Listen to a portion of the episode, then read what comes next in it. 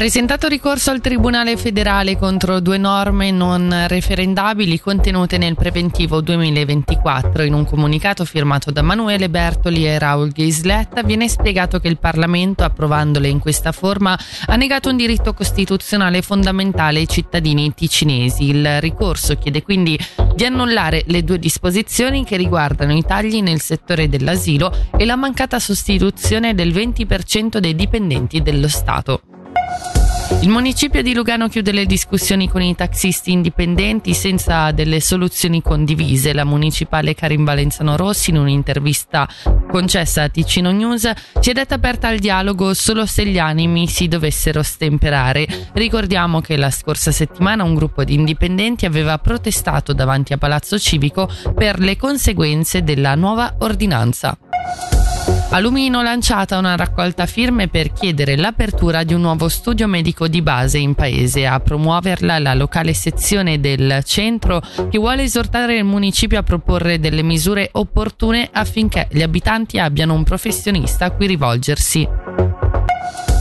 Inserimento dei giovani nel mondo del lavoro dopo l'apprendistato è l'impegno della Fondazione Sant'Angelo di Loverciano di Castel San Pietro che si è tradotto di recente in un nuovo tangibile successo con l'assunzione all'Hotel Dante di Lugano di Denis, ventenne da poco diplomato come addetto di economia domestica. Sentiamo la direttrice Marilena Puglieri negli anni la percentuale dei giovani che siamo riusciti ad aiutare ad inserirsi nel mondo del lavoro è una percentuale alta. La Fondazione Sant'Angelo da qualche anno si è molto specializzata nella formazione professionale di apprendisti beneficiari dei provvedimenti d'assicurazione invalidità e offriamo diversi percorsi di apprendistato al CFP, quindi il biennale, abbiamo gli addetti di economia domestica, i manutentori di immobili, i giardinieri paesaggisti, gli addetti di cucina e alle attività agricole perché abbiamo anche una piccola fattoria. Il sostegno che predispone la fondazione è sicuramente un luogo di lavoro, quindi è un'azienda formatrice a tutti gli effetti. Dunque seguiamo i giovani da un punto di vista proprio della pratica professionale con formatori specializzati e vengono sostenuti anche da due educatori e quindi l'obiettivo per noi è quello di far sì che questi giovani siano parte integrante della società e che si sentano coinvolti.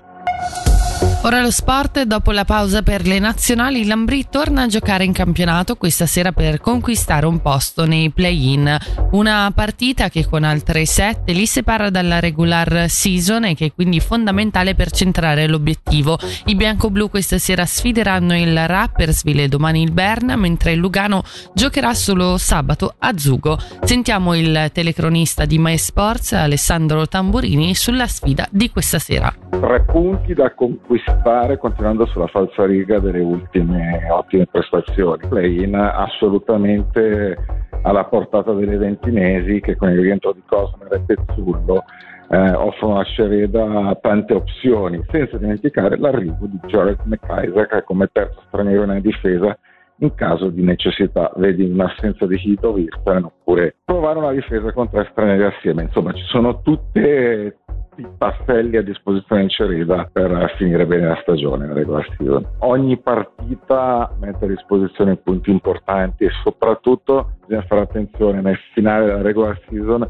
le partite che magari sembrano più difficili potrebbero diventare anche quelle dove conquistare punti perché sono squadre che sono ormai lì in beta, tranquille, pensano ai playoff e magari non avranno, come si suol dire, la, l'ascia di guerra per cercare una posizione nei play-in, ma nei playoff come altre squadre.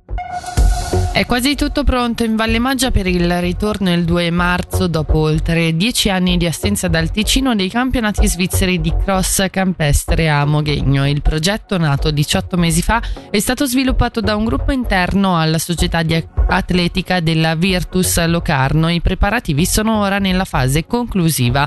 Sentiamo Amedeo Rondelli, coordinatore dell'evento. La gara è iscritta nel calendario nazionale, abbiamo vinto la, la concorrenza con la nostra candidatura e da allora un gruppo all'interno della Virtus Locarno ci siamo dati da fare per pubblicizzare questa gara sia sul piano cantonale ma soprattutto sul piano nazionale. Le ultime edizioni di, di queste due gare hanno avuto luogo a Regensdorf e a Saint-Maurice in Valese hanno avuto circa 400-500 concorrenti in tutte le categorie, sono circa una trentina di categorie, dai ragazzini under 12, under 14 fino ai master 75 eh, anni, ecco, nel corso della giornata ci saranno qualche centinaio di concorrenti. Speriamo che accolgano l'invito a venire in Ticino e soprattutto nella nostra amata Valle Maggia.